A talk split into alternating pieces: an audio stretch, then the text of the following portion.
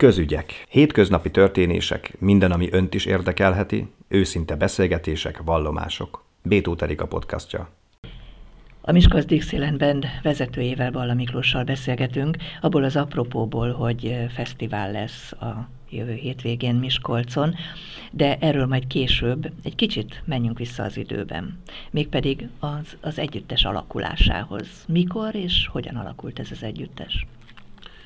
Szeretettel köszöntök én is mindenkit. Hát igazából egy olyan ö, sikersztori ez gyakorlatilag az én életemben, mert azt mondhatom, hogy gyermekkori vágyam teljesült azzal, hogy ez az együttes megalakult.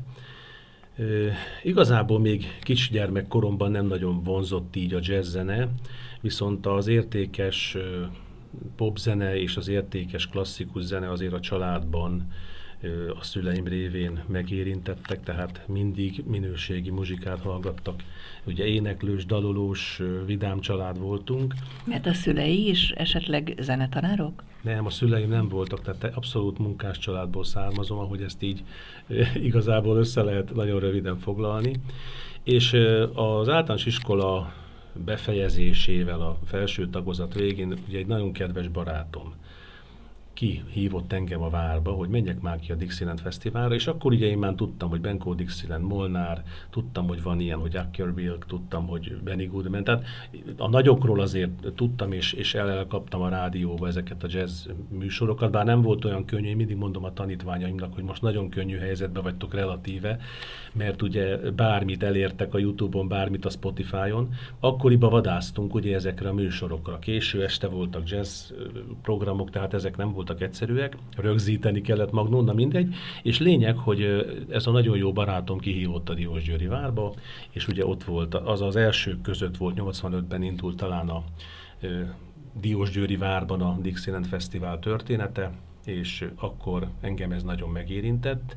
Ugye maga a klarinét Benkó Sándornak úgy a, a az a vonzó...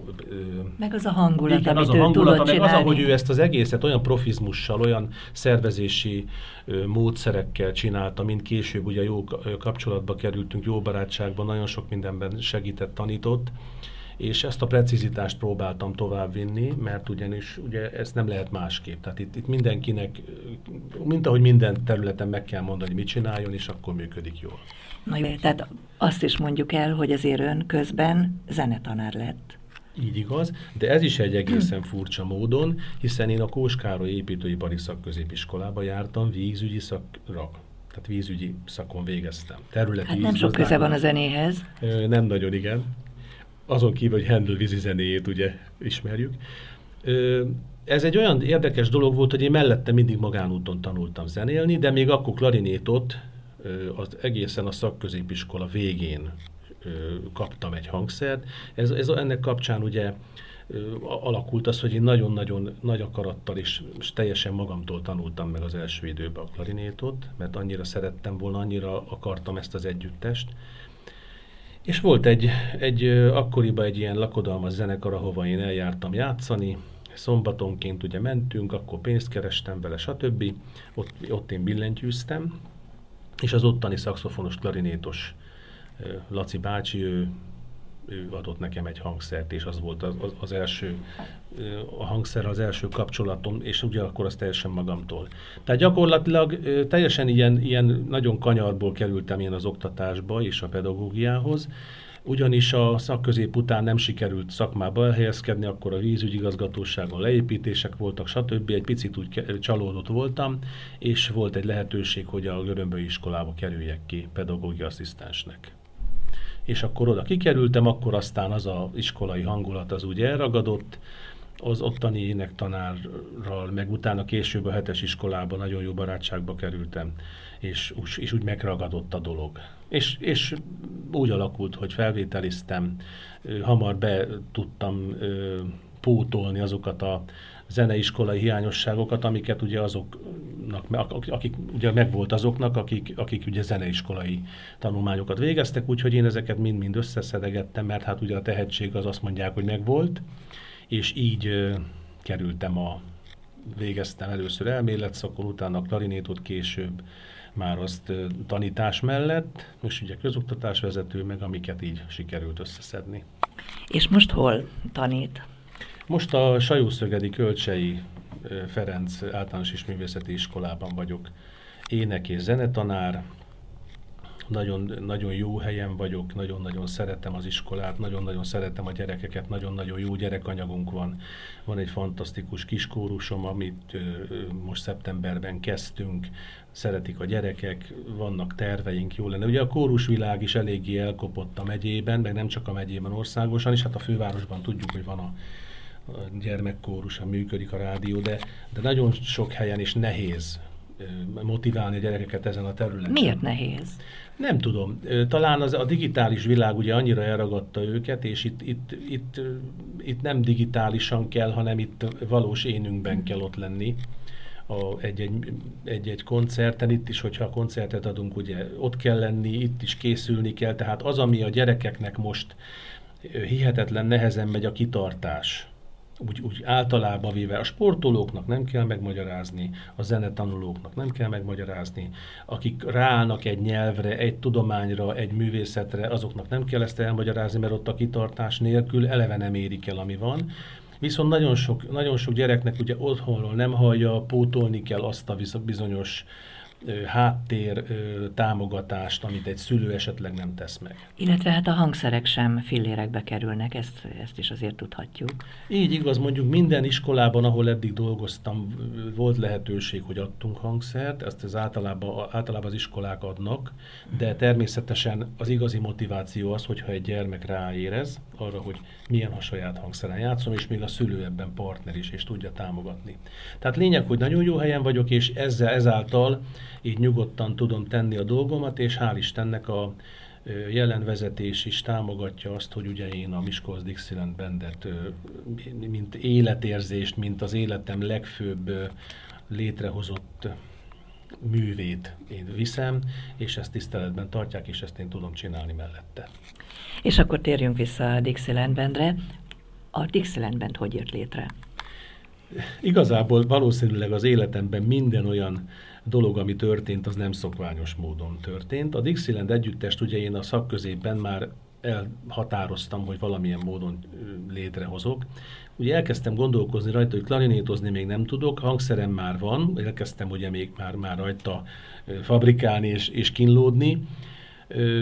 Úgy gondoltam, hogy ehhez még nagyon kevés az én tudásom, viszont az akaraterőm az meg óriási volt, és amikor leérettségiztem, akkor Utána én volt egy sörfesztivál. Ugye tudjuk, hogy nagyon híres sörfesztiváljaink voltak Miskolcon, több napos, egy hetes, és azon pont a Benko Dixieland Band lépett föl egy ilyen hosszú koncerten, azt hiszem, hogy három blokkba játszottak egy nagyon-nagyon jó koncertet, ugye tele volt a sportcsarnok, és ott találkoztam zeneművészeti bejáró főiskolásokkal, és ugye én meg ilyen tekintetben bátor voltam, mert azt mondtam, hogy fú, kéne csinálni egy ilyen zenekar, mit gondoltok? Hát ők be voltak egy kicsit úgy gőzölve, iszogattak. Én ugye akkor annyira nem is ittam, és jelen pillanatban sem igyekszem alkoholizálni, de ö, ez egy olyan, ö, olyan dolog volt, ami úgy, úgy el, elindított valamit. És akkor ők, ők nekik voltak, persze más, másnap megkerestem őket, hát semmire nem emlékeztek természetesen, de ettől függetlenül ö,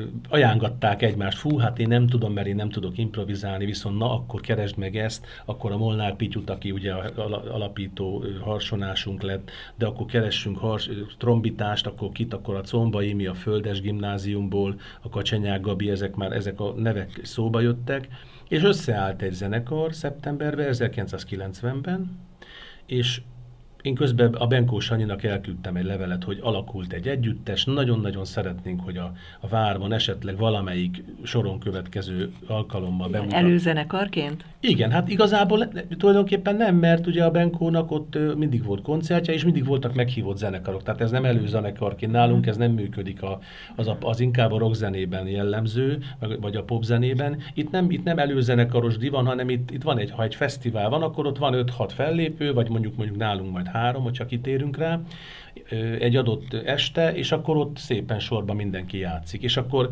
ez így alakult, hogy 91-re visszajött a levél decemberbe, hogy nagyon örül, hogy Miskolcon ilyen zenekar dolgozik, és a következő fesztiválra 5 számmal 20 perccel bemutatkozhatunk. Hát ez olyan inspirációt adott gyakorlatilag, hogy akkor tényleg elkezdtük normálisan a próbákat. Hányan voltak akkor? Hát a hét tagú zenekarra, tehát heten alakultunk ugyanúgy meg, és igazából ezt megelőzően volt a Földes est, 91 márciusában, otthon a dátum is megvan, talán március végén valahogy mindig így volt a Földesnek az estje. A színházban is ott már két dalt ebből a repertoárból eljátszottunk. És hát fantasztikus érzés volt, mert azt mondtam, hogy fú, hát van egy ilyen zenekarom. És azóta is ö, megvannak, tehát mind a heten, akik kezdték, együtt vannak?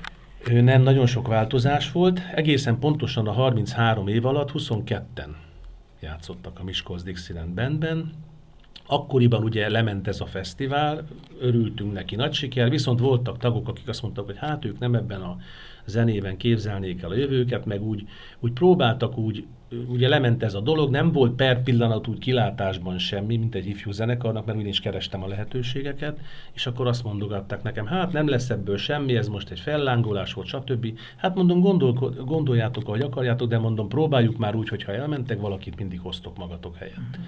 És ez így is volt, ez tiszteletben volt tartva, és akkor úgy cserélődtek a tagok, persze természetesen a következő fesztiválra is felkészültünk, akkor jött a Bunzik István kollégám a következő évben már rögtön, aki aki hihetetlen nagy szakmai pluszt adott az együttesnek, ugye rengeteg hangszerelés az övé, eszméletlen tudással, azzal a tapasztalatával, amivel ő a zongora játékban, a jazzben él és létezik, azt nekünk ő, ő hozta, alakultak úgy a tagok, akik egészen 98-ig már bestabiliz, bestabilizálódtak, 98-ban volt megint egy változás, és utána csak egy gitáros kolléga, a benjós kolléga változott, úgyhogy gyakorlatilag azt mondhatom, hogy azért az utóbbi 25 évben már nagyon stabilan egy azonos tagsággal működünk. És hát most tulajdonképpen a beszélgetésünk apropóját az adja, hogy lesz egy fesztivál itt Miskolcon. Mikor, hol, és hát meséljen nekünk róla. Így igaz, ennek a ö, sztoria az lenne, hogy ö, próbáltam én, amikor 2010-ben a, a nagy fesztivál, ami a Várból indult, ugye, amiről beszéltem is, 2010-ben ugye elhalt Miskolcon, különböző okok miatt a financiális, lehet, hogy éppen nem volt rá olyan ö, olyan akarat, amit kellett volna, akkor ugye én ezt nagyon szerettem volna, nem tudtuk ö, életben tartani, viszont ö, az öt év alatt, az öt-hat év alatt én addig lobbiztam, és én addig próbáltam meg rágni a fülét mindenkinek, hogy valamit kell csinálni, hogy 2017-ben elindult újra. És akkor ugye a belváros sal kellett már számolni, ugyanis ugye a, vár tudjuk, hogy az, az más funkciót kapott, nem olyan jellegű fesztiválközpont volt. A lovagi tornák terén lévő nagy terület az, az egy kicsit ennek a műfajnak nagy, nagy tehát ott mondjuk egy, egy 6-800 ember az úgy eltűnik, mm-hmm. oda több ezer ember szükséges, és akkor jött az, hogy a legyen a belváros. A színvateraszt kiválasztottuk, a színvateraszon el is kezdtük, megcsináltuk, akkor volt kétnapos fesztivál, utána volt a Színenfestnek a programja, tehát így keresgéltük a helyét is ennek az egész sztorinak, és gyakorlatilag jött a Covid, lett 30 éves lett az együttes, azt akkor utána bevontuk a fesztiválnak az programjába, úgy tértünk vissza a Covid után, és gyakorlatilag a hatodik alkalommal ö, tudjuk most megrendezni, a 7 év alatt ugye a hatodik alkalom, mert hát a Covid évében nem volt, ez természetes volt akkor akik szeretik a Dixie zenéjét, mikor, hova, hány órakor menjenek? A hatodik Dixie és Jazz Fesztivál, ami hál' Istennek megint csak le, nemzetközi lesz, hiszen vannak külföldi szereplőink. Július 21-én pénteken kezdődik, délután három órakor lesz egy megnyitó, egy olyan fajta utcazene, amit a szakma parádénak hív, egy Dixie parádé, ahol az, mindig az adott fellépőkből az aznap ö, megérkezett, mondjuk pont a pénteki alkalommal a Leliva Dixieland Band, akik Tarnóból érkeznek Lengyelországból, ők fognak velünk összeállni, és akkor egy ilyen rövid menettel a művészetek háza előtt a kis színpadhoz érkezünk, ott lesz egy nagyon rövid megnyitó, lesznek amplat koncertek, ahol ugye kisebb hangosítással, kicsit közelebb a közönség a fellépőkhöz, ez 4-től 5-től lesz az esti programból egy kis ízelítő, és akkor utána 7 órakor kezdődik mindig, mind a két nap a főszínpadon, a színpateraszon a program. Ki finanszírozza most ezt a fesztivált?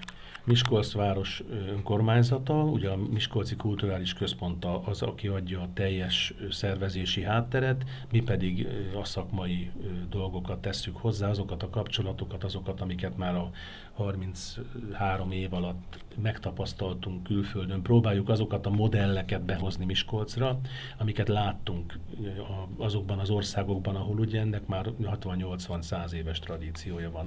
Egy Birminghami fesztiválon, ahol négyszer jártunk, ott egy 15 nap alatt 100-110 zenekar meghívást kap, tehát ott egy nagyon nagy logisztikával működik, ott nyüzsög a város. Tehát ott a bevásárlóközpontokban, a tereken, a koncerttermekben, a, a különböző fesztivál sátrakban ott nyüzsög, és ott mindig szól a zene. Persze az is ott sem csak Dixieland van, mert ugye a Dixieland az a jazznek egy olyan ilyen egyfajta New Orleans-i könnyed válfaja, de gyakorlatilag a könnyed jazz, a hallgatható big band muzsika fantasztikus hangulatot teremt a városban. Milyen repertoárjuk van? Hány daluk van?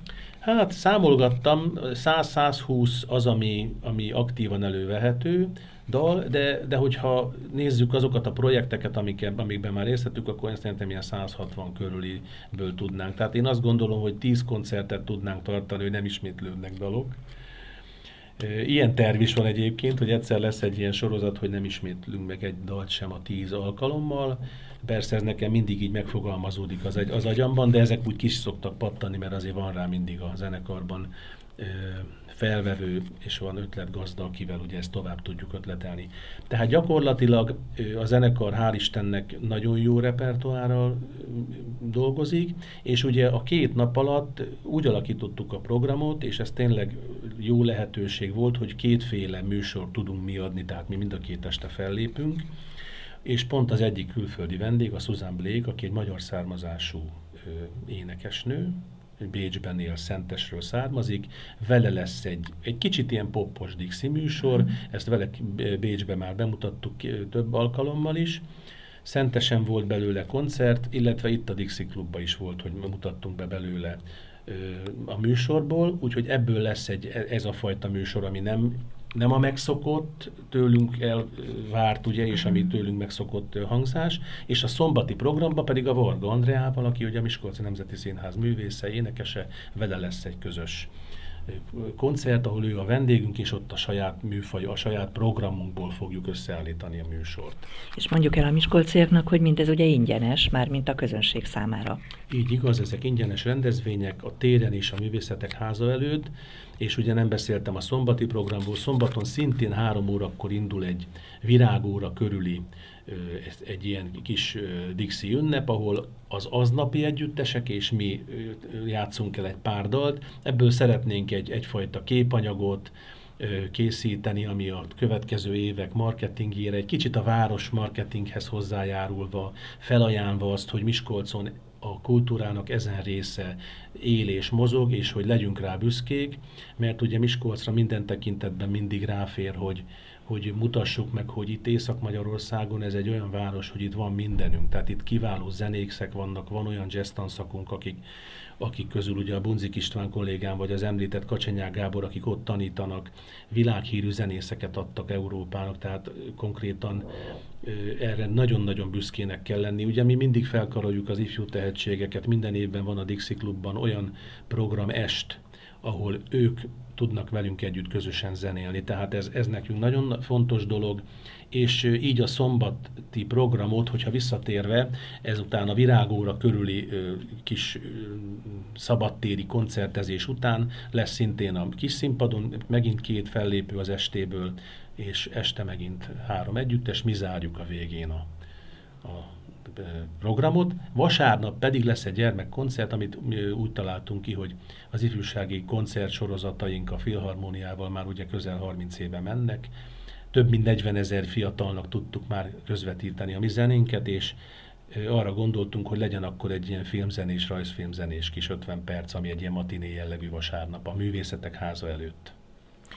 Hát reméljük, hogy mindenki jól fogja magát érezni, és megtalálja a kedvenc dal, dallamait vagy dalait. Még annyit, hogy hol léptek fel külföldön már a Dixieland-el? Éppen most július 14-én, múlt pénteken voltunk, július 14-én ott Tarnóvban, ahonnan érkezik a Dixie Fesztiválra a, a Leliva Dixieland Band.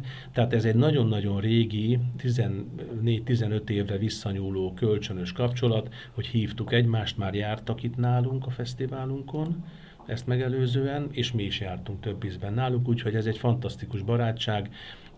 Elhívtak minket, úgyhogy most ők fognak következni. És akkor így búcsúzóul egy kicsit a jövőről. Azt mondta, hogy, hogy ez volt az élete, hogy megalakuljon az együttes. Az együttes él 31 nehány éve. Mi a jövő? Igazából úgy gondolom, hogy én saját magam nevében nyilatkozva, én nagyon fiatalosnak érzem magam. Hál' Istennek semmi olyan egészségügyi gondom nincs, ami akadályoz abban, hogy még egy nagyon-nagyon erős 10-12 évet letudjunk, és igyekezzünk mind a város nevét, mind a városi kulturális életet, a testvérvárosi kapcsolatokat, azokat a külföldi lehetőséget, amiket még elkezdtünk feltérképezni, és elkezdenénk kihasználni, és egyáltalán azokra a lehetőségekkel, azokra a helyszínekre ellátogatva. Én úgy gondolom, hogy mi nagyon sok szép koncertet szeretnénk megcsinálni, tengeren túl, és mindenféle olyan fesztivál, ahol, ahova csak lehet eljutni, és a városba minden olyan tradíciót folytatni, és a lehető legjobb ötletekkel előállva segíteni a Miskolc kulturális életét, és egyáltalán azt, amit, amit jó és működik. Hát kívánunk hozzá sok sikert. Nagyon köszönöm is a lehetőséget is.